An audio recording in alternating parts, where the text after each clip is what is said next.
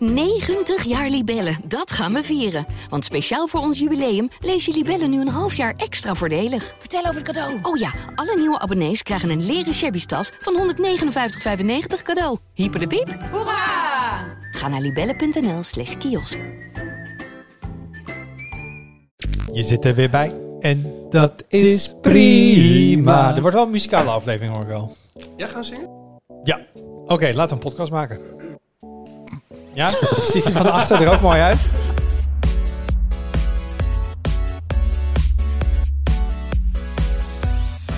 Hoi, leuk dat je luistert. Welkom bij een nieuwe aflevering van de Tweakers Podcast. Mijn naam is Wout en vandaag zit ik in de podcast met Heite Hugo. Hallo. Met Jeroen Orlings. Hey. En natuurlijk ook gewoon Arnoud Wokke. Hi.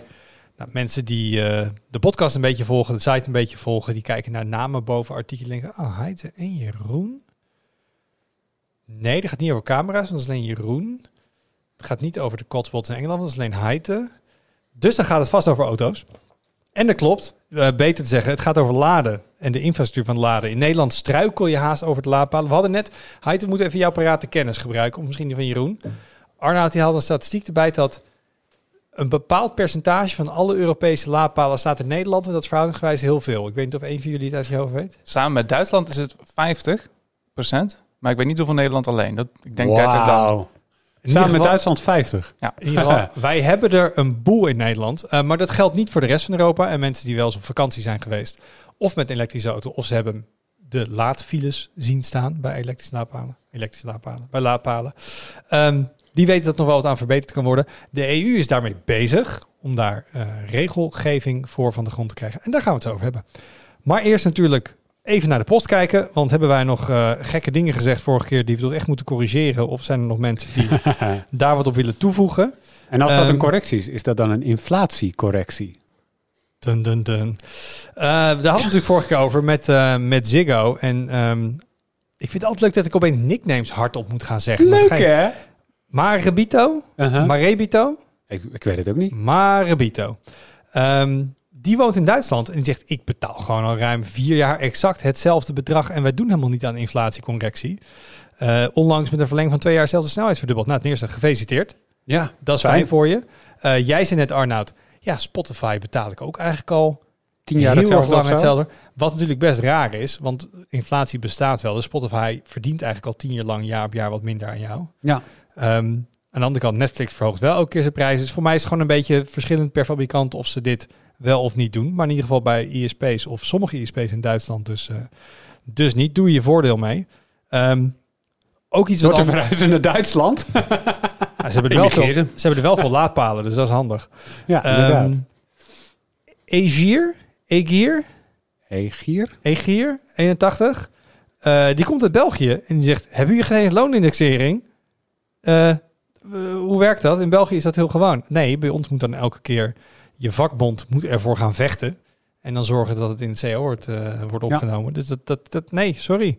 Oké, dus we moeten naar Duitsland voor goedkoop internet en we moeten naar België voor eh, loonindexering. Ga bij drie landenpunt wonen, ik hoor dat al. Ja, en dan een vraag, en we hadden hem net al eventjes genoemd. Ik, ik weet hier het antwoord niet op. Nee, dat is Ehm, moeilijk. Dus de, misschien wordt het een beetje een anticlimax. Mike P. zegt over inflatiecorrectie en contractbreuken. ehm, maar als je dus een abonnement en een telefoon op afbetaling hebt. En er is een reden om het contract open te breken. En je mag het contract opzeggen. Moet je dan het rest van je telefoon afbetalen? Of wordt die dan eigendom van de provider? En ik, ja, ik ken de situatie. Ik kan me niet voorstellen dat ze zeggen... Alsjeblieft, je mag hem houden. Ik denk eigenlijk dat het antwoord hierop is: er is geen inflatiecorrectie zolang die eerste periode van je contract loopt. Want volgens mij doen ze dat niet. Is het alleen bij eh, zeg maar al lopende contracten, maar niet dat je een tweejarig contract hebt bij een mobiele provider en dat die dan na een jaar zegt: oké, nu een inflatiecorrectie.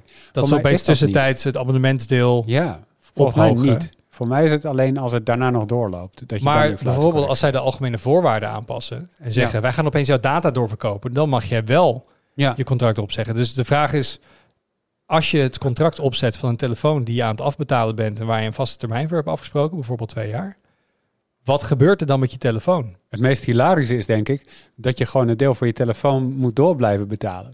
Want die, Ja, dat contract is niet gebroken. denk, ja, maar het is En het is natuurlijk één contract, toch? het zit ja, in, ik weet het eigenlijk niet. in één prijs ook in elkaar verwikkeld.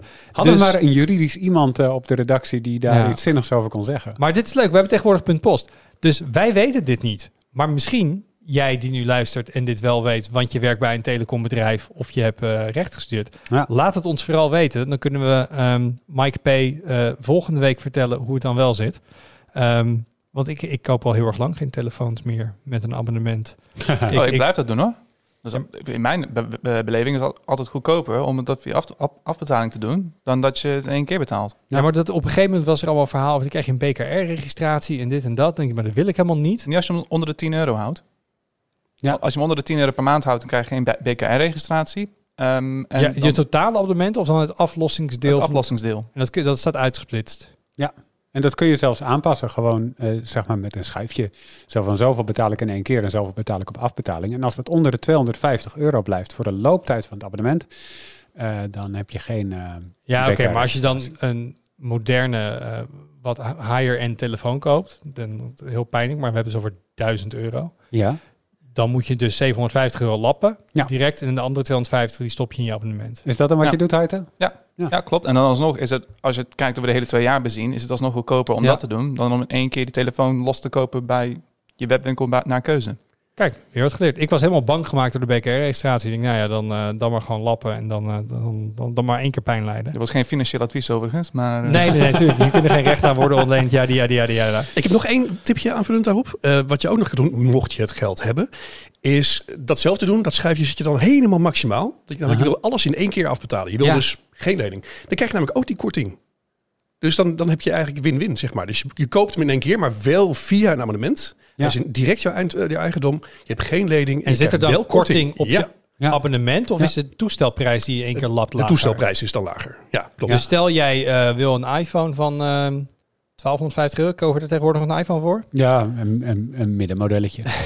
Eh, en je doet het samen met een abonnement. En je zou het in één keer aflossen, dan zou die misschien 1150 euro Ja. kosten. Precies. Ha.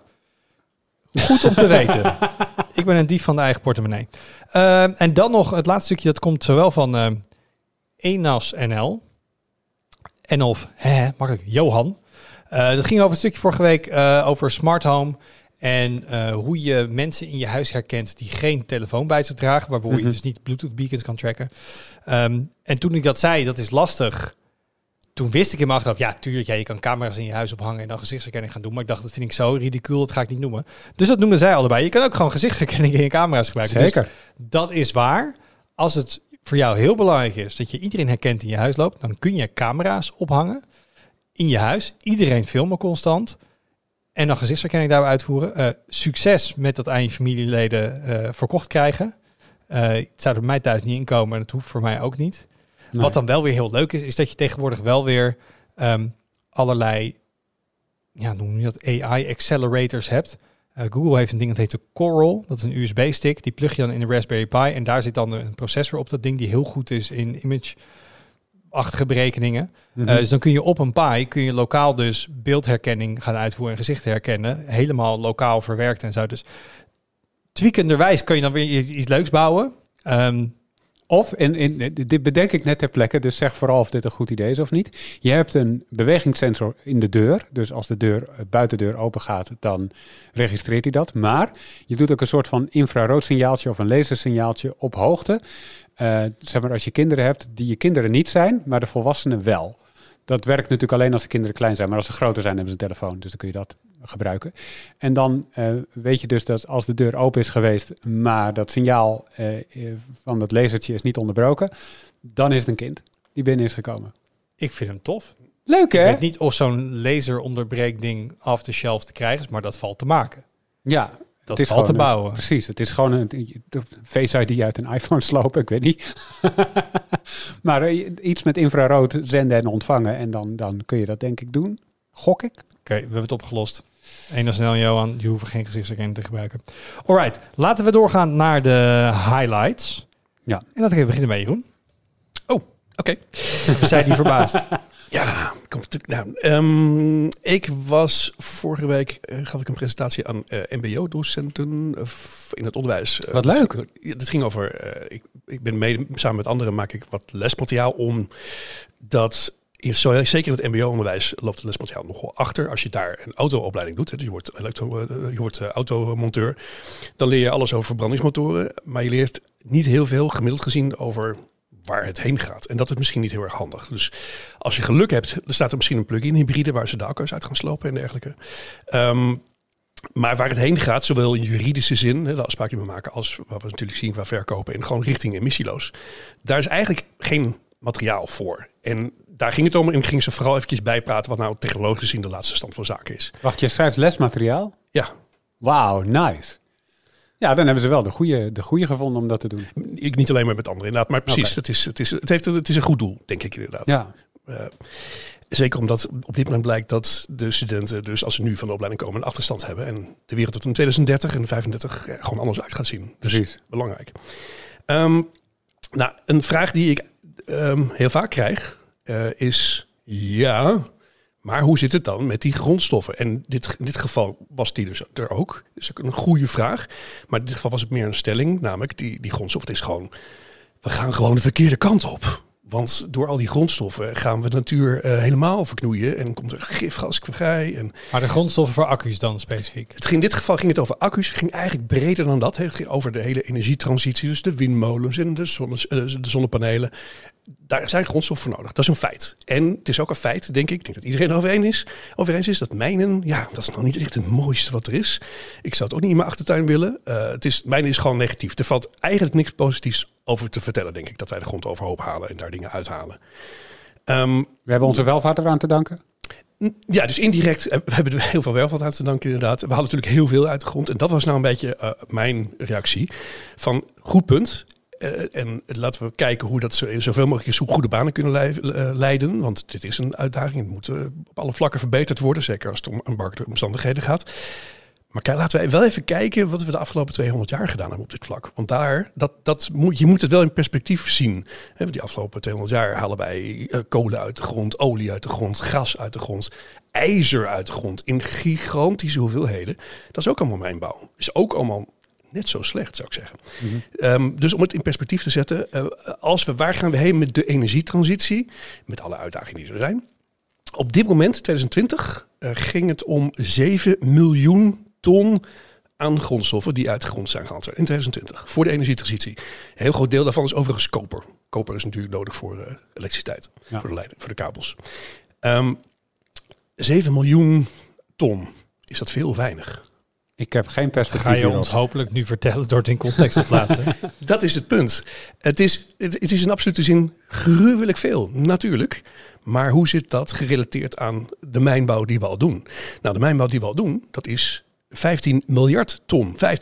15.000 miljoen ton.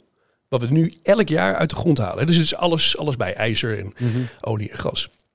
Nou, um, waar het heen gaat, volgens een rapport dat uh, de, deze week is uitgekomen, is als wij uh, onder de 2 graden willen blijven, want anderhalf is al een beetje weg, zo ongeveer, uh, dan moeten we die mijnbouw verhogen, helaas. Dus dat is weer slecht nieuws. Dan gaan we richting de, even kijken, kan ik het lezen? Ja, richting de 26 miljoen ton in plaats van de 7 die het nu is per jaar die we uit de grond moeten halen. Dat is nog steeds heel erg veel. Alleen, dat komt dus in plaats van die uh, 15 miljard ton die we uit de grond gaan halen, want fossiele brandstoffen zijn na 2050 zo goed als uitgefaseerd. Ja. Dus die gaan zwaar dat, dat is de, de hoop. Precies, daar zijn nog wel wat mitsen en maar inderdaad. Alleen als je dus zou uitrekenen, hè, hoe, hoe zou dat scenario eruit zien rond 2050, met de mijnbouw die dan nodig is, met de recycling die je doet op die materialen die je uit de grond kunt halen. Hè, want die, zijn, die ijs, die metalen zijn recyclebaar voor 95%. Die mm-hmm. fossiele brandstoffen verbranden wij, dan zijn ze weg. Dat is ook een heel belangrijk perspectief, wat vaak uh, ontbreekt. En dan gaan we dus naar een situatie toe waarbij wij dus een factor 500 tot 1000 minder grondstoffen uit de grond halen dan nu het geval is. En dat is denk ik het totale plaatje van ja, mijnbouw is slecht, maar zie het wel vooral in perspectief van hoe het nu is. En uh, maakt het dan nog uit wat we uit de grond halen en dat de ene grondstof uh, giftiger is of dat er dingen bij vrijkomen of weet ik of, of maakt het allemaal is het allemaal slecht? Nee, dat, dat, maakt zeker uit. En ook de plaats hè, waar het uithaalt. En ik bedoel, dat is ook eh, als je olie eh, uit de zee haalt. Nou, ja, die, die ramp hebben we al meermaals gezien. Dan is de kans op een milieuramp natuurlijk aanzienlijk. En dat geldt ook voor als je uh, lithium uit de zee wil halen. Want daar is ook namelijk sprake van. Ik zou zeggen, laten we dat niet doen. In principe is dat ook niet nodig als je kijkt hoeveel er in de grond aanwezig is. Maar goed, dan heb je natuurlijk weer het hele verhaal van ja, maar dan moeten we ook in Europa misschien hier en daar in Zweden en Portugal en Servië de grond gaan openbreken. En in de zee dan ziet niemand het is de gedachte. Maar goed, dat, dat, hè, dus, dat is natuurlijk niet zo. Dus uh, dat maakt zeker uit. Dus, dus welke, met, met, welke materialen maakt uit. En, uh, maar het is allemaal dus wel... Uh, nou, daar heb je verschillende gradaties van. Maar in ieder geval olie en gas. Um, ja, daarvan is natuurlijk bekend dat daar al diverse milieurampen mee hebben plaatsgevonden. En dit is gewoon de reden dat we gewoon ergens in de komende 20 jaar toch gewoon... Gewoon, gewoon... Um, oorlogen in de ruimte gaan uitvechten omdat iedereen asteroïden wil gaan minen en dat soort dingen. Want als je kijkt waar al die mooie grondstoffen zijn, jongen, volgens mij zit ons hele al er vol mee. Ja, dat is waar. Dat, dat is het punt. Elke de, de maan, uh, elke asteroïde inderdaad, uh, andere planeten zitten vol met grondstoffen. Maar goed, zelfs ook in, in de aardkorst, hè, die aardkorst is, wat was het ook alweer, uh, maar een paar procent uh, van wat het volledige, van het volledige aardige uitmaakt. Maar die zit vol met grondstoffen. Net de manier uitkijken is de vraag. Maar inderdaad, uh, ik, nou, ik weet niet of dat zo'n goed idee is. Maar mijnbouw op de maan is ook gewoon al sprake van inderdaad. Het, het lijkt er niet op dat we, zeker met deze transitie richting juist minder, grond, minder materialen uit de grond halen, dat we dat nodig gaan hebben. maar wie weet maar wat er over 100 jaar weer bedacht heel wordt. goed voor een filmscript. Ja, dat is absoluut waar. En hebben we ook Klopt. wel genoeg? Is er wel genoeg bijvoorbeeld koper en lithium in, in onze planeet? Ja, daar- is genoeg inderdaad. En zeker, er is, als we kijken naar lithium, het artikel van Joris trouwens van een tijdje terug. ehm, alleen al in Europa, want wij, lithium komt nu vooral uit andere landen. Hè, uit Mhm. Zuid-Amerika, eh, China voor een deel, Australië. Alleen al in Europa, waar we dus weinig uit de grond halen, is meer dan twee keer zoveel lithium aanwezig in de grond voor, eh, voor alle elektrische auto's. We hebben, we hebben gewoon echt een overschot. Maar goed, we willen ook andere dingen doen. Maar ook daarvoor is het dus Maar alleen dat al is in ook Europa bereikbaar. Dat, dat ligt zeg maar niet onder het centrum van Parijs of zo. Nee, dat ligt niet onder het centrum van Parijs, maar natuurlijk wel in eh, sommige natuurgebieden. Want we kunnen ook zeggen, als we helemaal fan zijn van aardgas. Ah, moet je eens kijken, Nederland heeft zoveel aardgas. Ja, Ja, er zijn wel een paar huizen opgebouwd in Groningen. Ja. Dus Precies. Eh, Goed, voor, goed voorbeeld inderdaad. Dat soort dingen moet je dus niet willen. Dus je kunt het niet op elke willekeurige plek uit de grond halen. Nee. En inderdaad, in Zuid-Amerika gebeurt dat vaak in, in volledig afgelegen gebieden. eh, hè, waar, waar in die zin relatief weinig mensen last van hebben. Ehm, China is natuurlijk ook reusachtig. In Europa hebben we gewoon een heel groot dicht, eh, dichtbevolkt gebied van de wereld inderdaad. Ja, nu, ik was twee jaar geleden denk ik in, eh, in eh, Noord-Zweden. En daar ligt dus inderdaad een plek waar mijnbouw is. En die hele plaats, die hele woonplaats wordt opgepakt. En een paar kilometer verderop gezet over tien jaar, omdat het allemaal verzakt. ik heb er voor mij beelden van gezien. Dat is Ja. zo'n enorme ja, eh, rupsbandmachine, zo'n zo'n rollende... Ja, wat is het? Soort, geen idee. het is een soort tankachtig ding, maar dan gewoon plat aan de bovenkant met van die rupsbanden waar ze gewoon een heel huis opzetten in, Mhm. met fundering. Ja, En dan rollen ze hem een paar honderd meter verderop en dan zetten ze hem daar weer neer. ja, het is echt bizar. In plaats van dus de, gewoon de mijnbouw indammen, daar zijn dus zeldzame aardmaterialen gevonden in de buurt ook. Dus waarschijnlijk wordt de mijnbouw daar nog meer dan dat het was. Eh, eh, ja, verplaatsen ze gewoon de hele stad. Ja, toen dacht ik, het is inspirerend misschien voor Groningen, maar dat is natuurlijk niet haalbaar. Hashtag Nee. omdenken. Precies. Nee, in China gebeurt het trouwens ook al. Er zijn al meerdere eh, steden verplaatst op die manier. Hmm. Of gewoon verlaten. Arnoud, Ja, wat de fuck is er gaande bij Apple? jij, jij scheldt gewoon.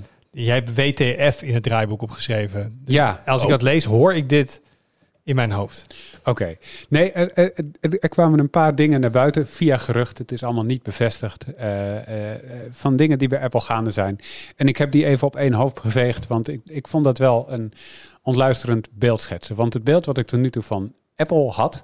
eh, tot aan deze week. Was dat ze de, de, de malaise, die toch in de techsector behoorlijk heeft toegeslagen. ehm, eh, ontliepen. Zeg maar, het, het, het gaat daar relatief goed. Het- De miljardenwinsten nog altijd. Komt natuurlijk ook omdat eh, eh, Tim Cook staat er aan het roer. Die is heel goed in logistiek en precies de voorraden goed aanleggen en zo. Die, die man kan schaken op vijf borden tegelijk. Ehm, maar eh, ehm, ineens kwam er dus eh, maandag een gerucht naar buiten dat Apple de productie van zijn M2-socks een paar maanden had laten stilleggen. Omdat er simpelweg niet genoeg eh, laptops werden verkocht om, en iPads om die M2's in te stoppen. En dat is best uitzonderlijk. En nu is het weer opgestart, maar het is nog altijd minder productie dan de M1 vorig jaar had. En de M1 was toen al eventjes in productie, dus dat zegt echt wel wat. Ehm, en daar kwam het bericht overheen, ook niet bevestigd, maar eh, dat Apple is begonnen met een weliswaar kleine, maar toch ontslagronde. Eh, bij, eh, Was het klein? ja, de, de, de schaal stond er niet bij, maar het was bij de divisie die iets doet met de inrichting van Apple Stores. Eh, dus het zal echt niet gaan om tienduizenden mensen of zo. En bij Meta en Amazon gaat het wel om zulke aantallen. Ehm, maar ik vond het toch wel een teken, een teken aan de wand dat ook daar wel eh, de economisch iets aan de hand is of zo. Dus ik, ik wil dat even op een hoop gooien. En, en, en, en Ja, of, Nou ja. of ja, ik weet niet precies je wat draait het om en je zegt bij Google gaan er tienduizenden mensen hebben, Amazon gaan er tienduizenden Zeker. mensen uit. En Apple snijdt iets in zijn winkelstylisten-team. En eh, ze hebben al natuurlijk al, dat is volgens mij al enige tijd bekend, ze, proberen de kosten een beetje te drukken. Ehm, door eh, reizen te, te limiteren en dat soort dingen en weet ik wel wat. En eh, vacatures niet te vervullen en, en dat soort zaken. Dus het is echt niet alleen dit, maar als je het hele plaatje inmiddels naast elkaar legt, dan zie je er wel een bedrijf dat ook wel, ehm, nou ja, op zijn manier stevig aan het ingrijpen is. Ja, maar ik had ook echt niet anders verwacht. Want je kan niet denken dat Apple immuun is voor gewoon economische ontwikkeling. En het feit dat ze het zo erg kunnen beperken ten opzichte van die andere bedrijven, dat vind ik bijna het nieuwswaardige aan. Mhm. Kijk, als zij ook gewoon zeggen, we gooien er 30.000 mensen uit, denk je, ja, oké, ze gaan gewoon mee in de trend die Ja. gaande is. En dat ze dat niet doen, dan kun je Ja. zeggen, ja, ze doen wel iets. Ik denk, ja, dat, dat, dat, ik zat een beetje af te wachten van wanneer gaan zij dan iets doen. Oké. Ja, Eh. ik dacht echt, dus ze ontlopen dit helemaal. Dat dacht ik echt. Maar zij, zij leven toch in dezelfde wereld waarin zij, wij leven. Ze hebben toch dezelfde economische omstandigheden en dezelfde consumentengedrag. Nou, is niet helemaal waar. Misschien, misschien dat Apple-kopers net wat ander gedrag vertonen. Ehm, Ja, dus ik vind ergens nog wel meevallen. oké. Ik wilde toch ook even naar Jeroen kijken, want die, eh, die eh, eh, heeft veel Apple-dingen en is op de hoogte ook van dacht, aan mij ligt het niet in ieder geval. Maar eh, Maar zijn die, een- een- onder dat M2-bericht kwamen er ook mensen die zeiden, ja, maar die, die laptops die zijn ook wel echt enorm duur en dan geef je dat nu ook niet zo makkelijk uit. Is dat, eh, heb jij daar zicht op? Is dat iets wat speelt? ja, volgens mij is dat wel waar. De, voor mij bij de recente aankondigingen is de Mac Mini die is goedkoper geworden. Dat is een kleine revolutie in, eh, met de huidige inflatie. Eh, maar alle andere producten zijn ja, nog duurder geworden dan ze al waren. En dat Ja. betekent, wat is nou, wat betaal je nou voor? Nou ja, goed. Je, je, je kunt nog wel eh, voor redelijk geld een laptop kopen, maar dan heb je de echt allersimpelste variant. Met heel weinig geheugen. Wat je Mhm. niet wil. Dus ehm, het is er niet goedkoper op geworden. En ik kan me voorstellen dat de vraag daardoor een beetje, een tegenvalt. Helemaal ja, als je nu een MacBook Pro hebt van ja, drie jaar oud, vier jaar oud, vijf jaar oud zelfs. moet je dan echt per se upgraden of wacht je gewoon even? Ja, aan de andere kant denk ik wel van zoveel. eh, Ik bedoel, het, zeg maar, het is, het is als het, zo'n rijk bedrijf met zoveel vermogen, met zoveel omzet, met zoveel winst ook nog steeds. Stel je voor, er gaat eh, 31% af van, van, van, de, van de Mac verkopen. En dan ga je van 100% naar. Ik kan even niet rekenen, help me even. Eh, maar, nou ja, Ja, weet je wat je nog steeds veel. Die Mac-verkopers zijn zo procentueel gezien maar een paar, paar procent voor Is mij. Toch zo. op de hele Ik zit even te kijken naar de prijs van in de price was van de MacBook Pro 16 inch 2023 model. Ehm, omdat mensen zeggen, ja, die dingen zijn best duur geworden. De goedkoopste die wij in de price watch hebben is 2760 euro. Ehm, dan krijg je de M2 Pro met 16 gigram. Ik zou anno 2023 niet iets kopen met 16 gigram. Eh, niet met de dingen en de hoeveelheid applicaties die ik tegelijkertijd open heb staan. Hey, maar dit is het budgetmodel, hè? Ja, dus je gaat naar 32 gig versie. Dan krijg je een M2 Max. eh 3800 euro. Ja. En het grote verschil tussen de M2 Pro en de M2 Max heeft evenveel CPU-cores, maar je krijgt een krachtige GPU. Dus je krijgt twee keer zoveel werkgeheugen en een betere GPU voor 1000 euro extra. Ja, en dan hebben ze nog een eh, M2 Max met 64 gig voor 4300. En dan wordt het gewoon belachelijk. Ehm, maar ja, dit zijn wel bedragen.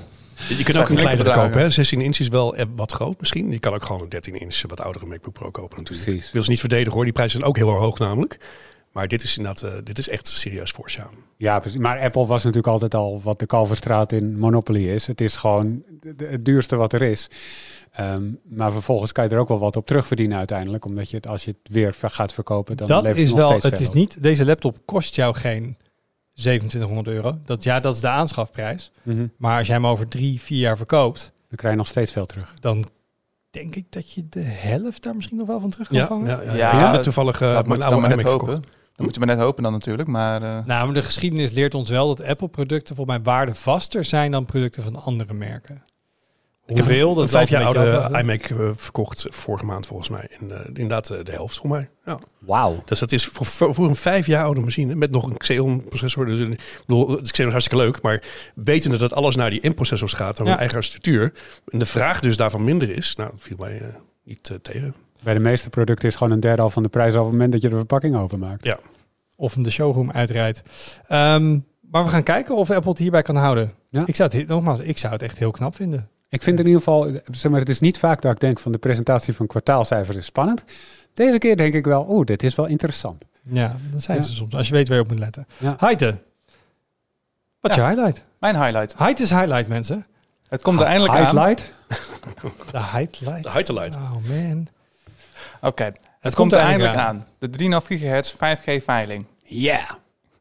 We wachten er al jaren op, want zo kan je eindelijk dat snellere 5G krijgen waar we allemaal een beetje op wachten. Tenminste, Ik heb het niet nodig, maar ik wil het wel. Raad Ja, eens in precies. welke aflevering van de podcast dit voor het eerst ter sprake kwam. welke Eén. aflevering? eh, Want we zitten nu bij 263. ja. 153? Wout heeft gelijk, het was nummer 1. Ja? Ja. Dus Height heeft gelijk, we wachten er al eventjes op. Ja, oké. Ja, ja. Ehm, nee, want eh, eind vorige week hebben ze de consultatie eruit gegooid voor de nieuwe... Want, want om, om die eh, frequentie te kunnen veilen, moeten ze eerst een nieuw frequentieplan opstellen. En daar moeten ze weer een wet voor in leven roepen. En daar was dus een consultatie van eind vorige week. Eh, die is daar gestart. En wat mij opviel daarin is dat ze nog steeds iets zeggen wat volgens mij niet helemaal klopt.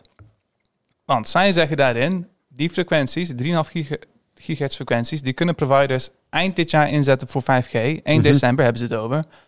Maar tegelijkertijd zeggen ze ook dat de veiling dit najaar moet plaatsvinden. Dat is ook 1 december. Dat is ook 1 december, maar dat kan ook 1 september zijn of 27 september. Eh, ja. En het probleem is, Inmarsat zit nog steeds in die frequentieruimte, gebruikt nog steeds de 3,5 gigahertz frequentieruimte voor satellietdingen. Die zal dat eind dit jaar ook nog steeds doen. Mhm. Ze hebben gezegd, we kunnen ruimte maken voor de providers, maar daar hebben we vier maanden de tijd voor nodig. Dus als ze op 1 september de frequenties veilen, dan kan het pas 1 januari, kunnen ze daadwerkelijk Ja. die frequenties gaan gebruiken. Dus tenzij daar iets is aangepast, maar daar heb ik niks over gehoord, niks over gelezen, volgens mij kan dat nog steeds niet. Een paar minuten geleden zei je, het komt er nu toch echt aan? Ja, het komt er ook nog. We, we komen steeds een stapje dichterbij. Maar eind dit jaar gaat hem denk ik niet worden, maar 2024 dan Dat misschien. wordt het dan jaar echt. van 3,5 gigahertz. Misschien. Misschien. Want er, is ook, er zijn ook nog steeds lokale gebruikers die nog steeds die 3,5 gigahertz gebruiken. En eh, de overheid, het ministerie heeft ook al gezegd, ergens verstopt in, in, in, in een nota ergens van, die moeten nog steeds migre- migreren. We weten nog niet helemaal of dat gaat lukken, dus misschien zou dat de veiling ook nog kunnen vertragen. Ah. Ah, wat loopt dat toch altijd Soepel, soepeltjes, zo'n Ja. overheidsapparaat. Ja. Dat is toch wel... Maar zeker deze, deze frequenties, dat, dat is wel het minst soepele volgens mij. Of een van de minst soepele dingen. Want het blijft probleem na probleem lijkt het wel opleveren. Maar Wat ik, wat ik ook nog wilde vragen, Heid, is, zeg maar, Inmarsat zegt, ik, heb- we hebben vier maanden nodig en dat hangt af van de uitslag van de veiling. Ja. Ehm, maar er is toch al van tevoren bekend welke frequenties precies geveild gaan worden. Eh, dus ik snap niet wat het dan uitmaakt, of het nou KPN is of Vodafone of T-Mobile. kan dat morgen niet beginnen Precies, met met die die ruimte voorbereiding. vrijmaken. eh, nee, eh, elke provider kan eh, maximaal 40% van de frequentieruimte veilen. Mhm. Dus dat betekent dat er in theorie twee providers zouden kunnen zijn met 80% en één provider met 20%. Ja. Waardoor de exacte frequenties kunnen afwijken. Misschien kopen ze allemaal 100 megahertz, maar misschien ook niet. Dus daardoor pas als Inmarsat weet, oké, deze frequenties worden het. Omdat de providers ook willen dat die frequentieblokken aangesloten zijn. Vandaar dat het, het, het is wat technisch, maar... Dus een deel van het beschikbare 3,5 gigahertz spectrum wordt verkocht, niet alles. Nee, alles wordt verkocht, maar ze kunnen nog niet alles gebruiken. Want Inmarsat gaat weg en die willen dat Ah. 1 januari doen, maar ook dat kan uitgesteld worden, want die gaan naar Griekenland verhuizen. En als dat gebeurt, dan kunnen providers alles gebruiken. Nou ja, 300 megahertz gebruiken van die frequentieband. Maar tot die tijd kunnen ze 220 megahertz gebruiken. Dus dat betekent dat ze een- een- iedere provider dan weer een derde van, nee, twee derde van wat ze hadden, mogen ze dan gebruiken. Ja, het, het is heel... Maar betekent dit dan ook dat de Grieken nooit snel 5G zullen krijgen dankzij ons?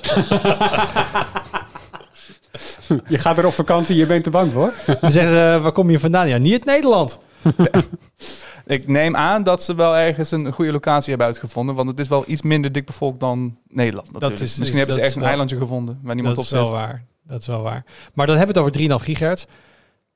Dat is leuk. Dat is zeker leuk. Maar het hele idee met 5G was... eh, ik, ik mag geen MM-wave van jou zeggen. Hè? Dat vond je de vorige keer ook gek. Ik vind MM-wave vind ik vrij gek. Mm, Millimeter wave. Millimeter wave, millimeter golf. Maar die MM is millimeter. En dat, iedereen kent dat woord. MM-wave, Oké. eh, dat was toch een beetje waar 5G om draaide. 50 gigahertz, 60 gigahertz, dat was zeg maar... soort daar, van. nee. Jawel, dat was wat het in de marketing toen dit aangekondigd werd ging onderscheiden. Van ja, dan heb je dit en dan rondom een voetbalstadion en een festival. Sure, en dan ja. Het was wel een super, van de super hoge dingen. snelheden. En toen ze in Amerika gingen pochen met screenshotjes van telefoons, moest je kijken wat voor snelheden 5G kunnen doen. Dat was dan millimeter wave. Mhm. Hoe staat het dan daarmee? Nou, het punt van MM-Wave is dat het bereik gewoon echt heel slecht is. Dus in een voetbalstadion werkt het, want je kan ieder- iedereen op die tribune zien zitten.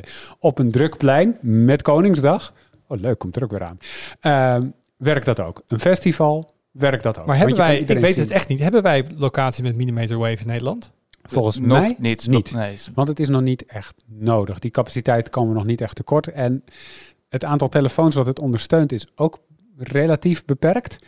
Ehm, want je hebt gewoon extra antennes nodig. Bij iPhones kun je dat heel makkelijk zien. Want er zit er extra antenne eh, raampje in de zijkant van de telefoon. Om, eh, om dat mogelijk te maken. En sommige telefoons hebben dat. En sommige telefoons hebben dat niet. En dat vind je echt alleen diep in de specsheet. En voor de rest heeft eigenlijk niemand daar naar omgekeken afgelopen paar jaar, omdat het hier gewoon niet een ding is. En als je dus die capaciteit wil uitbreiden, is het niet heel logisch om dat te doen op een manier eh, waarbij maar een klein deel van de telefoons dat kan gaan gebruiken. Eh, want je wil dat zoveel mogelijk telefoons het kunnen gebruiken om die capaciteit beter te benutten. Want de clue van die hoge frequenties is, eh, zeker de, de MM-wave, is ehm, dat Ben het een trend gestart.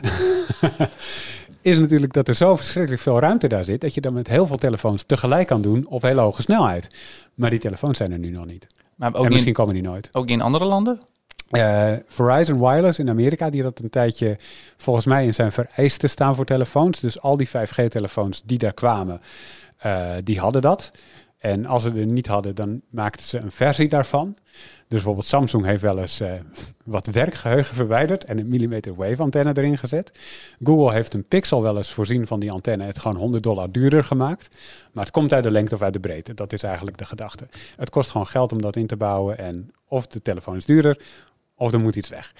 Ehm, en daardoor gebeurt dat niet bij veel telefoons. En zij hadden dat dus wel, maar die telefoons komen niet hieruit, want die gebruiken andere netwerken ehm, op andere frequenties. Dus over het algemeen niet, maar sommige ook wel. Dus ja, het is. eh, de duurste telefoons hebben het soms ook gewoon wel, omdat die toch al 1400 euro zijn voor het middenmodel en dan kan het er wel af. Eh, maar vooral de midrange telefoons en goedkope, die hebben dat helemaal niet. Dus er is ons iets beloofd bij 5G en dat komt er nog niet. Of- Nou ja. Nou ja, 5G is er al een tijdje. Misschien als we straks 6G hebben, dat we dan... Ze hebben niet gezegd, in Nederland gaan we dit bouwen. En die op die zin is niet... Het was, het was de belofte van 5G, maar het is Ja. ons niet beloofd. We kunnen ook nog steeds geen hologrammen projecteren en op afstand opereren gebeurt ook niet zo vaak. Het is toch een, een stukje bluffpoker ook om zo'n netwerktechniek aan de, aan, aan, aan de man te brengen. Om, eh, om het op die manier te presenteren. Wat het natuurlijk wel is, de 3,5 gigahertz eh, die we straks krijgen. En hopelijk daardoor ook de standalone 5G-netwerken. eh, die maken wel echt een paar van die beloftes mogelijk. Waar we nu gewoon echt in Nederland nog helemaal niks van zien. Namelijk sneller mobiel internet met een lagere latency. Dat is wel. Want dat is er gewoon niet. Nee. Nou, Ik weet niet of sneller echt per se nodig is, maar ik denk dat die lagere latency wel een ding zou kunnen zijn, ja. Lagere latency is sowieso leuk als je, als je zit te gamen en zo. Over 5G. Leuk voor Stadia.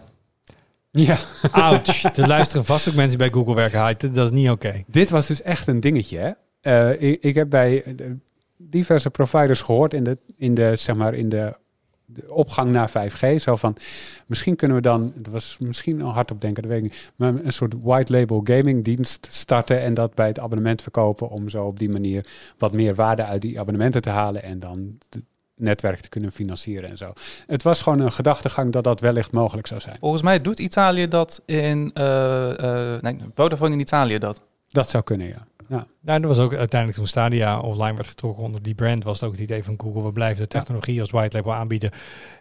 Totdat dat ook niet meer het idee was. AT&T deed dat in Amerika met Stadia volgens Ja, mij. ja, Ja, met Batman, toch? ja. Batman-spel? Ja. Ja. Anyway, nooit echt van de grond Oké, gekomen. dus we hebben eind van het jaar wel of geen 3,5 gigahertz. Daar komt het op, eh, op neer. Maar waarschijnlijk niet. Eh, ik geef het op.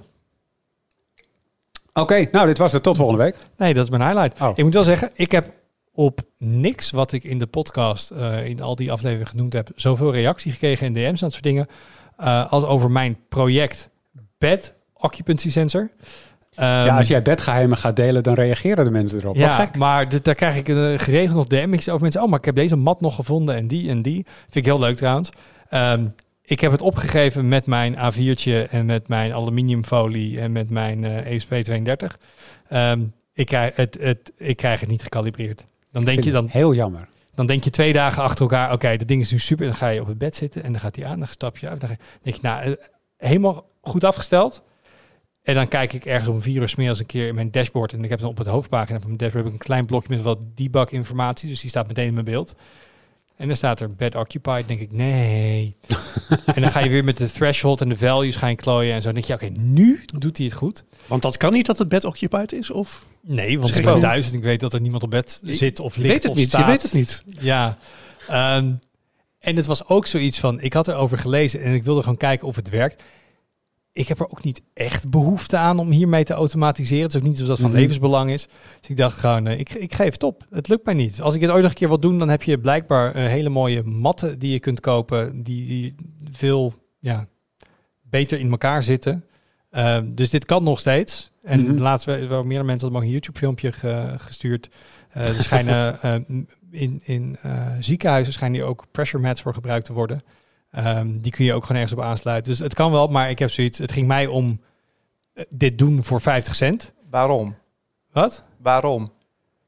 Dat je weet of er mensen wel of niet in de slaapkamer zijn. Dan kun je de motion sensing voor de lampen uitzetten en dat soort dingen. En ehm, het is een extra variabele in je huis. Automatisering. Ja, als je om vier uur s'nachts dus je bed uitgaat, bijvoorbeeld dat het licht aangaat. Of dat het ganglicht Of aangaat. dat, Of, het zoiets. dan, of dat het dan op 5% aangaat. in precies. plaats van heel fel en dat soort dingen. Ja. Maar nogmaals, dat was allemaal super nice te hebben. Wat, nou, leuk om als je kan doen, anders niet. Maar het hele idee gewoon voor met een A4'tje en twee stukjes alifolie te doen. Dat, dat vond ik de tweaking way. Dat was ja, leuk. echt leuk. Maar ehm, dus jullie kunnen stoppen met DM'en of het al gelukt is. Jullie Ah. kunnen stoppen met mailen. Het is, eh, ik geef het op. Ik vond het leuk dat de community als een soort warme deken over jou heen kwam. En dat die nu zo in één keer eraf wordt Ja, getrokken. ja, ja, Echt ja, jammer. Ja. Maar er zijn altijd andere dingen om te automatiseren. Dus dat, eh, dat komt helemaal goed. Oké jongens, die laadpalen. Heite, jij bent in de, de regels, nou denk ik de plannen gedoken. Mhm. Ehm, waarom steekt de EU hier tijd in? We hebben het net over gehad. Eh 50% van alle laadpalen staan in Nederland en Duitsland. Dat is heel erg leuk voor Nederlanders en Duitsers met een elektrische auto. maar wat minder leuk voor de, hoeveel zijn het er? Vijf- 27 andere lidstaten, 25 andere lidstaten. Ja. Dus daar wilde de Europese Unie verandering in. Want het gaat niet hard genoeg als we de markt dit zelf laten oplossen. Kennelijk niet. En wat gaan zij dan doen om dat aan te jagen? Er zijn meerdere onderdelen van het plan. Maar er is dus een plan eh, in het leven geroepen. Dat gaat over de infrastructuur voor alternatieve brandstoffen. Eh, het gaat voornamelijk eh, inderdaad over elektrische auto's en laadpalen daarbij. Zijn, ja, het, het, het belangrijkste is, voor- zeker voor Nederland, is, zijn snellaadhubs. Het idee is dat je elke 60 kilometer bij bepaalde belangrijke snelwegen snellaadhubs krijgt. Waarin je dan een bepaalde capaciteit aan, aan, aan eh, bepaalde laadcapaciteit moet hebben en met een bepaalde hoeveelheid snelladers. Dus dat is een beetje vergelijkbaar met hoe misschien een, nu een Tesla supercharging locatie eruit ziet, waar ze dan misschien wel eh, twintig van die laders hebben staan. Daar willen ze eigenlijk veel meer van, maar dan zonder Tesla logo en dan waar iedereen gewoon kan stoppen. Ja, en misschien geen 20. Meer? Minder. Nou, ja, Oh, de- minder. ja, de, de eisen zijn, eh, er zijn heel veel eisen, maar eh, een van de eisen is dat z- zo'n laadhub moet een capaciteit hebben van 600 kilowatt in totaal. Dus alle laders die daar staan moeten in totaal minstens 600 kilowatt kunnen leveren. 600 of 1600? 600. 600. 600 Stuk. per laadhub. Dus dat is verdeeld over alle laad, laadplekken. Ja, en er moeten minstens 250 kilowatt laders staan. Dus als jij zeg maar wat drie, eh, 300 kilowatt laders neerzet en twee 150 kilowatt laders, dan is het goed genoeg. Check. Dat is nou niet echt snel laden anno 2023 en zeker niet anno 20 whatever nog in de toekomst gaan krijgen. Nee, dit gaat dan over 2027, maar nee, dat klopt. En dat zij, eh, ik heb ook gesproken met een uh, Europarlementariër hierover, die hieraan heeft meegewerkt, Caroline, Caroline Nachtegaal van de VVD. Uh, zij heeft ook gezegd, het is een minimum, maar nog geen optimum. Mooi. Ja. Mooi. Het is een minimum, geen optimum. Die ga ik wil ook ook in gebruiken ergens. Ja. Ja. Ehm, Oké, en, en, en zij, dan zegt de EU, oké, wij moeten ehm, eh, om de 60 kilometer langs die, nou dan gaan ze die wegen daarvoor op een lijstje In zetten. beide richtingen. Nou, daar hebben ze een heel, een heel, een- een- een- ja, nou, ja. En, we- en hoe, hoe weten we welke wegen dit zijn? Het is het Trans-European Network. TENT is het, ik ben de laatste twee even vergeten. Maar dat is een, een netwerk aan belangrijke snelwegen en, en treinroutes en, en heel die, veel die belangrijke zijn nog gedefinieerd. Die zijn nog gedefinieerd, ja. En in Nederland gaat het dan bijvoorbeeld om de st- stukjes van de A4, de A1, de A2 en de A15 en de A67. En dan heb je nog een kernnetwerk daarvan en een uitgebreid netwerk daarvan. En voor het kernnetwerk zijn andere plannen. En voor het uit... Het is, een, het is, het Maar is heel veel eerlijk, details. in Nederland hebben wij dit niet nodig. Het is, leuk nou, om, ja, het is leuk om erbij te hebben, maar Mhm. hebben wij dit met onze laterdichtheid... in sommige delen van het land wel, ja. En sowieso die 60 kilometer, misschien dat die niet overal wordt gehaald. Ehm, maar ook als je naar Zeeland gaat, wat ik begrijp van mevrouw Nachtegaal, dat, dat het dan kan voorkomen dat je daar minder vaak eh, van die laadhubs hebt. En dus nog steeds wel iets kan hebben aan dit plan. Terwijl het trouwens jammer dat, eh, dat we Brexit gehad hebben, want ik heb een keer met elektrische auto in Schotland gereden. Hm. Dat is echt huilen met de pet op. Hoe meer noordwest je komt, als je richting de Isle of Sky gaat, dan eh, daar word je niet vrolijk van. Ehm, maar dit zijn regels. En de regel zegt, om de 60 kilometer moet er zo'n hub zijn.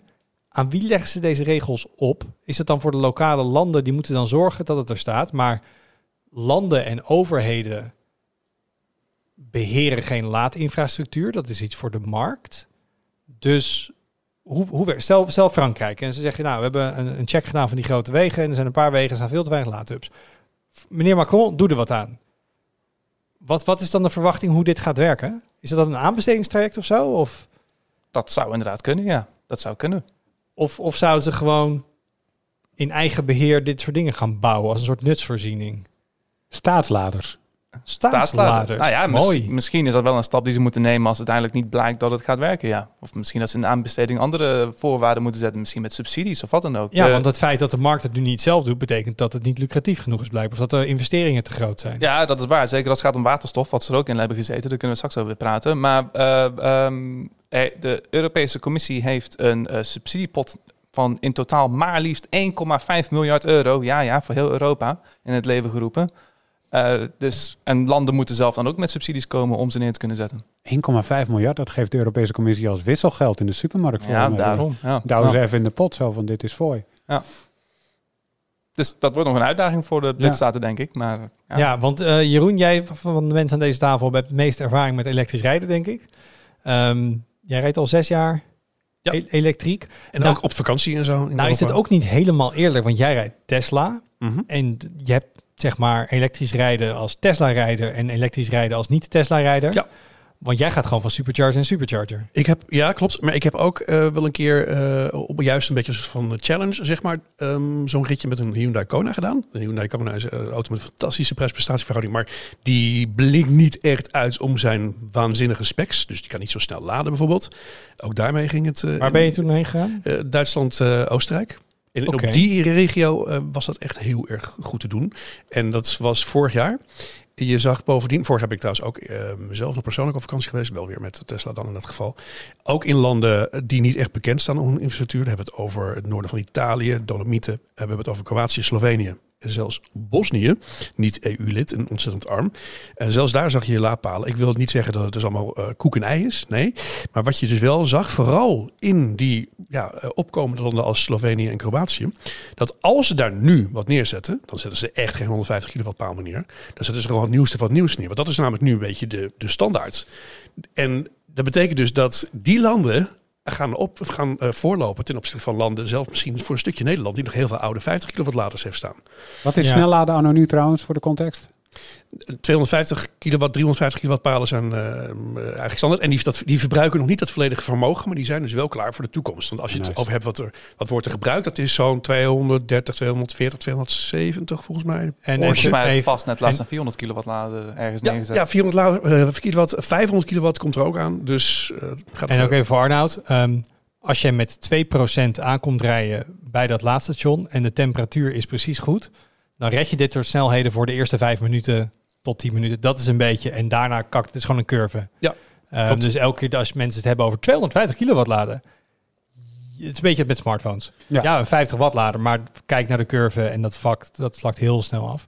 Klopt, in het begin gaat het om 1800 kilometer per uh, uur staat er dan. Dat is ook echt waanzinnig. Maar vanwege de warmteontwikkeling, dat loopt dus inderdaad uh, redelijk stijl af, ja. En wat je eerder ook zei over het voordeel van Tesla-rijders, dat voordeel gaat verdwijnen de komende jaren. Daar lijkt het althans op, want Tesla is natuurlijk al bezig om die superchargers open te stellen voor Zeker, andere wat, wat ook heel logisch is, want die, die kosten geld om neer te zetten. En soms kom je bij zo'n ding aan en is hij gewoon leeg.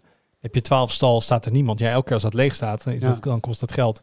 Als is er, al zijn ze voor mij wel, uh, doen ze het op zo'n manier dat het niet moet kunnen voorkomen dat jij als Tesla-rijder daar aankomt en dat er geen plek is. Um, dus wel als er een x aantal non-Tesla staan, dat die andere palen dan daarvoor niet beschikbaar zijn. Maar wat ik wel even afvroeg, uh, Jeroen, voor jou, want hè, als je, voor mensen die het niet weten, als je in een Tesla gewoon een, een bestemming invoert, zegt ik wil van uh, hier, naar van Amsterdam naar Zuid-Italië, dan plot hij gewoon de hele route in. Het laatste op zegt, nou moet je 2,5 uur rijden, moet je hier 41 minuten laden, dan daar, daar hoef je niet over na te denken. Um, met jouw Kona-ritje zat zeg maar jouw bijrijder met een smartphone constant met vijf verschillende apps op zoek naar welke laadsystemen er allemaal zijn? Ja, want dat uh, werkt voor geen meter inderdaad, uh, het ingebouwde navigatiesysteem. en dat geldt helaas nog voor veel auto's. Uh, dat de autofabrikanten zijn dit niet echt gewend. Navigeren oké, okay, dat je die, die software updates moet geven. Nou, vooruit doen we de laatste rotonde er ook nog in. Maar dat je een echt een waanzinnig goede integratie met laadpalen hebt, dat, nou, dat verschilt ontzettend per merk. En daar heeft Tesla echt een voorsprong. En hier en daar ook Volvo en, en Polestar die dat ook echt goed doen. Want, um, want even vooruit, zit daar nog in die wetgeving, uh, wordt dit nog getackeld in de zin van moeten exploitanten van laadplekken via een API alles aanbieden? Moeten ze allemaal dezelfde stekker gebruiken? Moeten ze allemaal dezelfde laadpas accepteren? Zit er nog iets qua standaardisatie in deze wetgeving? Um, wel op het punt van, niet, niet op API's, daar heb ik niet over gezien, maar wel inderdaad, nou ja, de stekkers, dat gaat gewoon hetzelfde zijn. Er gaat niet opeens iemand zijn die een andere stekker introduceert, want vrijwel alle auto's die laden inmiddels met CCS en type 2 stekkers. Um, wat wel uh, erin stond, is dat je nu met, bij zo'n nieuwe laadpunt, met zo'n nieuwe laadhub, snellaadhub, moet je overal met een uh, bankpas kunnen betalen en contactloos. En, dat, dat, en, en er moet ook overal duidelijk zijn wat de prijzen zijn per kilowattuur of per kilo of wat dan ook. Dus er moet wel inderdaad wel meer duidelijkheid komen, ook voor jou als klant, als, als, als reiziger, dat je weet, oké, ik ga zoveel betalen en ik kan altijd bij mijn betaalpas pinnen. Ja, want hoeveel passen had je bij je toen je met die konen onderweg ging? Uh, twee.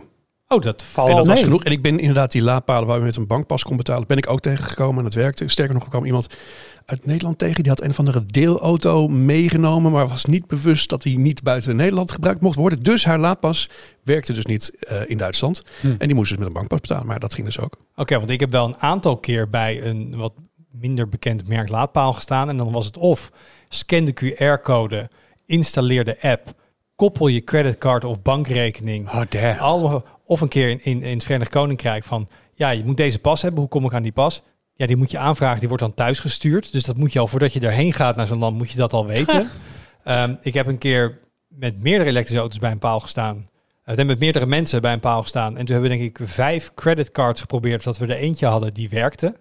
Dus dit is echt nog een probleem. Maar dit wordt dus expliciet in die wetgeving genoemd. Ja, ja, dat, dat is denk ik wel heel essentieel. En weet je ook nu, Jeroen, ik weet niet of dat gerecht, maar weet je nu wat je, wat je krijgt op het moment dat je naar een laadpaal rijdt? Of dat een hele snelle lader is, of een beetje snelle lader, of is het gewoon een soort van stratego, je klopt aan en je ziet wel wat je krijgt?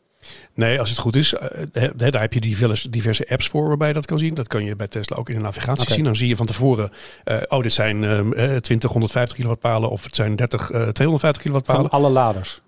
Van de laters die daar staan, ja. En je Oh, ziet zelfs oh. hoe druk het is. Ook van te- alleen van Tesla of ook van de bij, andere? bij Tesla zie je inderdaad eh, dat van hun eigen laadpalen inderdaad. Eh, maar er is wel, ook de andere laadpalen hebben ook een communicatie.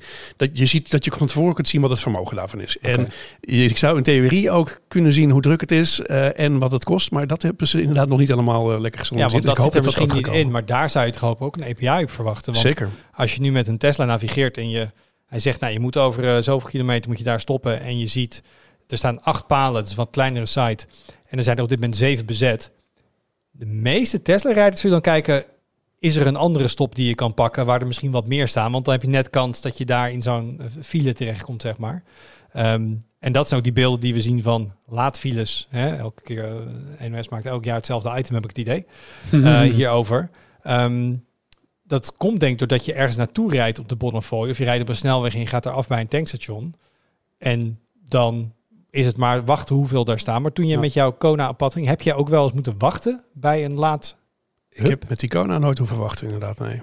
Of met je eigen auto? Maar ik heb wel gezien dat het nogal eh, varieerde eh, in drukte. Dus dat de ene parkeerplaats nou, twee laders had en ja, dan is het snel vol. Of die waren maar 50 kilowatt en dat wilde ik niet. Want ik wilde zelfs met die Kona wilde ik gewoon de, de nieuwste laders hebben. Ehm, en, en bij de andere dat het weer super druk was. En dat kwam vooral wanneer daar weer een restaurant bij zat, waardoor toch iedereen daar ging stoppen. Soms waren er even vrachtwagens. Nou ja, dus dat, dat is wel iets wat handig is voor de bijdrage in de gaten houden. En dat moet er natuurlijk naartoe gaan dat het geautomatiseerd gaat. Want niet iedereen wil dat bijhouden. Ook niet als je op vakantie bent. En eh, er is trouwens nog wel één tip voor de niet-Tesla-rijders. Van wil je nou dat je navigatie dat meeneemt? Want je kunt natuurlijk een andere app gebruiken. Er zijn talloze apps. Eh, maar je wilt het liefst dat die app weet hoe vol jouw auto is. Want dan Ja. kan hij dus zeggen, joh, sla die laadpaal over, ga daar verladen. Maar als je zo hard rijdt, dan kun je ook nog die volgende nemen. Dat wil je doen, dat kan. Eh, je kunt Better Route Planner gebruiken. Dat is een, app, in de basis betaald, wel accountje. En Oh, ja, ja. ja, precies. App Route Planner. En eh, die kun je met zo'n OBDC-kabel aansluiten aan je auto. En dan weet hij dus de status van je accu. Is nog Iemand die het gedaan heeft bij een eh, Ionic volgens mij. Dus van AliExpress kun je een OBD2-adapter. Ja. Plug je in die poort, zit gewoon een Bluetooth-signaaltje op. Communiceert met je telefoon. En dan weet die app gewoon de Com- data van je... communiceert? Zij communiceert? Dat zei je. Communi communicakeert- communiceert. Eh, met je Gebeurt telefoon. dat, gebeurt dat via MM-Wave? ja. Die communiceert... 5G toch? ehm, Nee, via, Bluetooth. Nee, via blauwtand. Ehm, met je telefoon, inderdaad. Ik ken iemand die dat gedaan heeft. En dan heb je eigenlijk de geïntegreerde ervaring van eh, auto's die dat, die dat wel hebben, inderdaad. Ehm, Oproepje aan de fabrikanten om dat misschien eh, maar eh, ook in de toekomst zelf te gaan eh, bieden. nou ja, hier moet echt een soort, wel een soort samenwerking en standaardisatie op komen. Want dit maakt Ja. het wel heel, heel laagdrempelig. En kan het trouwens ook, want we hebben nu van die hele grote palen langs de snelweg met de prijzen van euro 95 en diesel. Kan er ook niet gewoon zoveel laadplekken zijn er nog en dit is de kilowattuurprijs? Het zou mooi zijn, inderdaad. Ik denk Ja. alleen als je die paal al kan zien, dan heb je de afslag al genomen. En Hmm. dus dat zou je eigenlijk Je wilt Rood. voor de afslag. een Ja. kilometer voor de afslag zo'n Oké. bordje willen hebben. Ja. Maar rood of groen zou makkelijk te zien zijn vanaf grote afstand. Klopt, dat kan, kan dus wel via apps. Hè?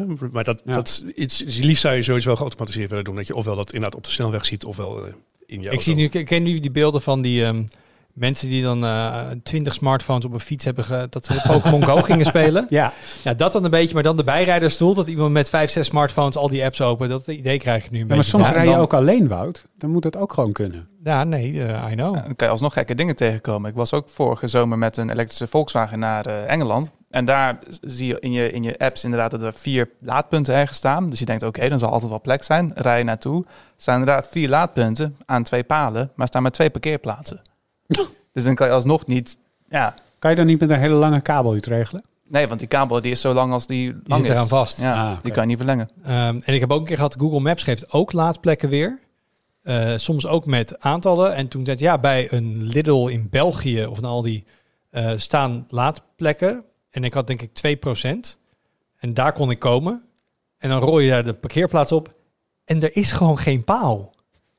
Wauw. En Ja. dan denk je ook, waar, waar haalt Google nou zijn data weer vandaan? Nou, toen ben ik eh, achter een vrachtwagen gaan hangen met de airco uit. En toen ben ik nog een procent doorgerold naar ergens er wel een paal was. Maar ehm, Spannend wel. ja, dat is mij één keer overkomen. Dat is ook echt iets wat dat wel misschien een beetje een doembeeld wat veel niet-elektrische eh, rijders hebben van ja, maar dan eh, kom je al tekort en sta je stil. Dat dat het moet echt heel gek lopen om dat dat je overkomt. Mhm. Ehm, Maar ja, ik, de meeste mensen die ik ken met een auto hebben wel eens, eh, soms ook voor het leuk, gewoon kijken tot hoe ver ik hem leeg kan rijden. Eh, en dan een beetje... Maar dan sta je ergens. Nee, maar dan wel dat je net... Kijk, wat je kan doen. Stel eh, in een Tesla. En je zegt, ik wil ergens heen navigeren. En dan zegt hij, oké, je komt bij de volgende laatste stop. Moet je hier moet je van me stoppen, kom je met eh 24% aan. Dat is gewoon niet efficiënt. Want hij laat niet op zijn snelst. Mhm. Vanaf 24%. Het liefst kom je met 4% aan. Ja. Dus dan kun je ook zeggen, oké, wat is de volgende laatste stop? Ga je in de software kijken. Dan ja, als je daarheen wil, kom je met min 2% aan. Als je zo doorrijdt. En dan is dus de uitdaging Ja. om te zorgen dat je die stop gaat halen. Mhm. Dus dan ga je rustig rijden, iets minder hard, ga je misschien ergens achter hangen. En als je dan dus die ene stop verder doet en je komt met 2% aan en die accu is helemaal mooi op temperatuur, dan heb je die maximale laadsnelheid. Daar zit wel een soort uitdaging in om zo efficiënt mogelijk te rijden. Ja, dan moet je af en toe wel de grens opzoeken qua met hoeveel procent je aankomt. Een soort gamification van Een jou. gamification voor als je lange vakantieritten, vakantieritten maakt. Ja. de software is ook redelijk conservatief. hè. Dus als hij min 2% zegt, dan weet je uit ervaring vaak van, nou, dat komt goed joh. Niet Ja. als je op de autobaan rijdt en gewoon vlot wil doorkarren, want dan zie je het inderdaad instorten. Maar doe je dit alleen of zitten er andere mensen in de auto die ontzettend zitten te stressen? En, eh, Nee, dit is nou, leuk. Wout? Hier maak je gewoon een groepsactiviteit voor de hele auto van. Dan zeg je, nou jongens, de navigatie zegt dat we met min 5% aankomen, maar ik durf hem aan. En dan, oh, min 4. We hebben, we hebben een procentje gevonden. Min 3. Oh, dit gaat wel lukken, inderdaad. En op een gegeven moment, dan, als hij soms heel erg conservatief is, dan denk je, dan kom je, sta je weer plus 7. En vooral als je in Duitsland bent, oh, we kunnen weer even doorrijden, want we moeten nog een stukje naar beneden. dus dan ga je weer even 170 rijden. Ja, het is een soort gamification van, eh, je moet toch wat op lange autoritten? Ja, heel zen lijkt het me niet. Maar, eh, Nou, niet met drie kinderen op de achterbank misschien, maar met een groepje vrienden is het hartstikke leuk. is, is, is dit hartstikke leuk. Ehm, ik zit te kijken of we dit onderwerp wel een beetje gecoverd hebben. Nou, Nou ja, er zijn wel meerdere onderdelen. Er, zijn, eh, er zitten ook waterstoftankstations in. Om de een of andere reden wil de Europese Unie dat er elke 200 kilometer langs die belangrijke snelwegen eh waterstoftankstations komen. En daar is voor het, vrachtverkeer grotendeels dan toch? nou ja, dat is een beetje vreemd. Want ze zeggen inderdaad, het is bedoeld voor vrachtverkeer. En dan hebben ze gespecificeerd dat, het, dat de druk van die waterstoftankstations moet 700 bar zijn. En 700 bar, daarmee tanken personenauto's. Vrachtwagens tanken op 350 bar. Dus ik heb ook gevraagd van, ja, maar waarom dan toch die 700 bar? En ze wilden het zo eh, ervoor zorgen dat, dat beide, auto, beide voertuigtypes het in de praktijk zullen kunnen tanken. Ja, want kun je een 700 bar tank eventueel wat stoomventieltje erop doen, dat je de druk wat laat vieren, zeg maar? Of ik weet niet hoe dat eh, met waterstof werkt. Ja, dat, dat kan. Je hebt, gewoon die opslagtanks, van die hele grote cilindrische opslagtanks staan bij zo'n eh, tankstation. En als, je- als je gaat tanken vaak eh 350 bar, 700 bar, dan heb je een compressor die dat weer op de juiste druk brengt. Ja. Dus in principe kan dat inderdaad. Klinkt Alleen, wel als een beetje future-proofing inderdaad. ja, en, en het is wel wat gek inderdaad, want eh, vrachtwagens en bussen rijden nu inderdaad gewoon op 350 bar. Dus, dus er zijn wel een paar aankondigingen geweest dat ze naar 700 bar gaat. En dan heb je gewoon meer energieinhoud in diezelfde tank. Dus dat klinkt niet onlogisch, hoewel je wel wat, moet wel dikker worden en zo voor de, voor de veiligheid. Dus daar gaat het misschien heen. Maar je moet beide bieden, wil je dus eh backwards compatible zijn met Ja. de huidige. Maar even zo al met al. ehm, ik vind het weer een mooi stukje wetgeving van de EU. Toch wel. Ja, Ja, maar nou, ik bedoel in het rijtje van eh, eh, eh, roaming en allemaal andere dingen waar wij als EU-burgers wat aan hebben. Ehm, om de 60 kilometer gewoon een, een, een, een laadhub. Ik denk, ja, dit, dit, dit, dit gaan we nodig hebben. Eventjes trouwens, dit gaan we nodig hebben op vakantie, hè? Want, Ja, of zakenreis of wat dan ook. Maar of in ieder geval, want Arnoud, jij hebt een auto. ik heb een auto. Hoe Zeker. vaak maak jij ritten van honderden kilometers buiten Nederland? Ehm, heel zelden. Met vakantie, waarschijnlijk. Ja. Ja, nee, dus dat we eventjes gewoon de realiteitscheck is dat mensen of in de straat of thuis of op werk opladen. Ehm, Maar jij veronderstelt een- en- dat ik een elektrische auto heb. Maar nee, die van mij loopt nog op ouderwetse... nee, maar meer van hoe mensen hun auto gebruiken. En ehm, snel laden langs de snelweg is eigenlijk iets wat je in uitzonderlijke gevallen doet. Ja, want hoe duur is dat? Ik weet het niet. Hoe duur is het nu? Want die stroomprijzen die zijn ook enorm gefluctueerd. Ja, en die zijn nu weer aan het dalen. Dus nu is het volgens mij eh, bij Tesla in ieder geval rond de 40 cent, ergens 4, 44 cent. Oké, wat, wat was het toppunt? laag. Dat is vrij laag. Ja. Ja. Wat is het toppunt geweest? Het toppunt is, is eind 80, 90. Oké. Dus dat is echt wel serieus eh, Ja. meer inderdaad. Ja. En het ligt ook weer, heb je een abonnement of niet? Of, eh, er zijn heel veel, welk laadpasje heb je? Daar heb je variaties in. Maar sta jij vaak bij zo'n laden langs snelweg? Want voor mij is het dus echt alleen vakanties. En voor de rest niet. Nee, en dat, dat geldt denk ik voor de meeste elektrische rijders, tenzij je dus een kleine accu hebt, want dan moet dat wat vaker misschien en toch hele lange ritten maakt. Eh, eh, Als je een paar honderd kilometer kunt rijden, dan komt het bijna niet voor, want dan, dan laat je inderdaad op je werk of thuis. Of, eh, bij Maar je, ik bedoel, jij woont, eh jij werkt hier in Amsterdam, je woont in het noorden. Ja. Jij moet af en toe wat kilometers vreten. Als je, heb je, komt er wel eens voor van, shit, ik heb niet aan de kabel gehangen vannacht. Ik moet ergens halverwege stoppen. Nou, het, bijvoorbeeld, eh, het komt zelden voor, moet ik erbij zeggen. Maar bijvoorbeeld twee weken geleden hadden we een eh, enorme storm, een enorme wind eh, was het toen. Ik had ehm, ruim bereik van 450 kilometer, zeg maar. Alleen ik moest echt een wereldreis in Nederland maken. Dus ik moest naar Amsterdam, naar Utrecht, naar Den Haag, naar Rotterdam. En toen nog, nou ja, nog, eh, nog een plek in, de- in het oosten. En dat heb ik toen inderdaad met die voor mij min 2% net niet. Ging, ging ik net niet halen. Ik heb ook met mijn vrachtwagen ging ik dat niet halen. Toen heb ik eventjes letterlijk echt vijf minuten bij de snellader gestaan. Eh, dus, dus dat was het. En dat is het in de, in de, in de praktijk meestal eh, inderdaad. Uitzondering. Ja. Ja, Lange reizen en de uitzondering. Als je echt heel veel gereden hebt op één dag. ja. Alright. Heid, heb nog iets gemist hierover? Of eh, voor mij eh, is het wel een beetje de, Eh, Het belangrijkste, ja. De, gist komt, of eh, it, zoals ze dat ja. noemen. Nou ja, hopelijk. Ik ben dus wel benieuwd. Oké, super mooi dat er regels zijn. Dit moet. Maar dit is toch nog... Wacht even. maar wie moet dit? dit? is een plan, toch? Of zijn dit al regels? Nee, dit is inderdaad een plan. Het Europese parlement moet er nog naar kijken. Dan moeten de lidstaten moeten er nog... eh, maar het is wel in een vrij vergevorderd stadium. Oké, maar het kan dus nog zijn dat ze een compromis sluiten... en dat die 60 kilometer wordt dan ietsjes meer of minder. Of... Ja, er zijn, al wat, dingen. er zijn inderdaad in de loop der jaren al wat aan dit plan... Er is al wat aan dit plan gesleuteld. Maar Mhm. ik, ik heb wel het gevoel... Want het is dus al een deel van het parlement die is al heel kort gegaan. Maar nu moet het hele parlement nog heel kort Oh, gaan. de, de, de commissie die erover gaat, die is akkoord. Ja, Precies, ja, ja. Dus ik vermoed dat dit het wel soort van zaad gaat zijn. Ja. Oké. En zeker in het kader van 2035, hè, de uitfasering van de verbrandingsauto. Althans voor nieuwe auto's moet je ook wel zo'n plan natuurlijk concreet hebben. Ja, zeker. Ja. De eerste, eerste jaartallen zijn 2027, dus ze mogen ook wel een keer aan de slag. Ja, dat is waar. Dat is nog maar eh, vier jaar. Het geeft, eh, dat geeft de burger hoop. Ehm, dan kijk ik nog even vooruit naar wat er op de site verschijnt. Eh, vorig jaar hadden we een heel mooi interview met ASML. Met eh, zijn naam heb ik even niet paraat. Jij misschien? Martin van der Brink. Martin van der Brink. Ehm, waar collega Olaf langs ging om eigenlijk ja, de, de, de, de geschiedenis van ASML op te tekenen. Ja, En daar waren we halverwege geëindigd. ja. En toen hebben we daar een, eh, een, een, een, een ja, met potlood een tweede afspraak ingepland. Nou, Olaf die, eh, die werkt niet meer bij ons, maar Daan wel. Dus die is recentelijk eh, terug geweest om eigenlijk het, eh, het verhaal af te maken daar met, Ja. met Meer van den Brink. En dit is extra leuk, want je kan het interview gaan lezen. Maar niet alleen in tekst. Hij komt ook gewoon in deze podcastfeed komend Yes. weekend. Echt hartstikke Had, leuk. dat we ook met aflevering 1, toch? Hebben we ook met aflevering Ja. 1 gedaan. Die hebben we ook als, als podcast online gezet. Deze komt meteen met het artikel Ja. dit weekend online. Dus Dus luister jij liever naar verhalen over EUV en chipmachines en alles wat erbij komt kijken? Dat kan in deze feed. Dus die, eh, die komt vanzelf voorbij. dit was niet eentje die ik op twee keer speed kon luisteren trouwens. Dit is wel echt, eh, dit is eh, technische talk. Ja, dat, Echt eh, leuk. Dat zeker. Eh, Willem is met een heel interessant stuk bezig. Die, die, heeft, die heeft een soort tool ontwikkeld. ehm, waarmee je eigenlijk kan checken eh, wat voor voeding je nodig hebt. Hm? Bij welke hardware. En wat het dan doet voor je als je een efficiëntere voeding neemt. Nou, er zit een heel, heel, heel vraagstuk achter. Van waar ben je nou beter mee uit? Moet je nou gewoon een hele duur of een hele zware hebben die al minder efficiënt is? Of nou, je snapt hem. Ehm, en daar heeft hij ook een stuk over geschreven. Dus dat eh, komt binnenkort online. En jij, Jeroen, hebt een leuk interview gedaan. Ja, klopt. Met eh, onder tweakers een oude bekende, namelijk Mux, oftewel Ah. Emiel Nijssen. Die alles wat hij in zijn hoofd, ik ben echt jaloers, alles wat hij in zijn hoofd heeft eh, om het te maken op elektronica gebied, dat kan hij gewoon maken. Dus wil hij een extra knopje in zijn auto om iets, met een bepaalde functie, dat maakt hij gewoon. Echt Ja, bijzonder. bekend eh, van vroeger van op de site, die maakte altijd hele zuinige PC's. Dan ging je moederborden slopen en alles eraf halen en zagen wat niet nodig was, maar dat het nog wel werkte. En dan had hij altijd nou, zo ver mogelijk stroomgebruik terugdringen. Eh, en ik denk dat, nou, aansluitend op het onderwerp van net, dat mensen hem kennen van het feit dat hij eh, Nissan Leafs ging upgraden Oh ja. met extra accupakketten en extenders en dat soort zaken.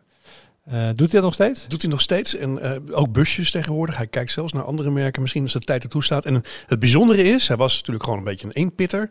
En hij, heeft nu gewoon een bedrijf, serieus bedrijf opgebouwd. Waar Ha. in totaal 21 man eh, rondloopt. Die, die elektrische auto's ombouwen en accupakketten upgraden. Ja, waarbij je dus een oude Nissan Leaf uit, laten we zeggen 2011, weer helemaal bij de tijd maakt. Maar niet alleen een nieuwe, veel grotere accu, die ook nog een keer sneller kan laden, maar ook nog een keer een CCS-aansluiting, waar die dus future-proof is voor het hele laadnetwerk wat gaat komen. Dus eh, echt Super eh, interessant. boeiend. Ja, Oké, dus leuke dat levensweg die jij bewandelt. Dat, daar wil ik ook wel meer over eh, weten en lezen. Ja, nou, dat, eh, dan moet je binnenkort eh Mhm. tweakers.net checken. Leuk. Kom je wel eens. Zin in. Dankjewel jongens. Eh dankjewel voor het luisteren en het kijken. Heb je feedback? Laat het ons weten op podcast.tweakers.net of je kan een reactie achterlaten op YouTube of op de site.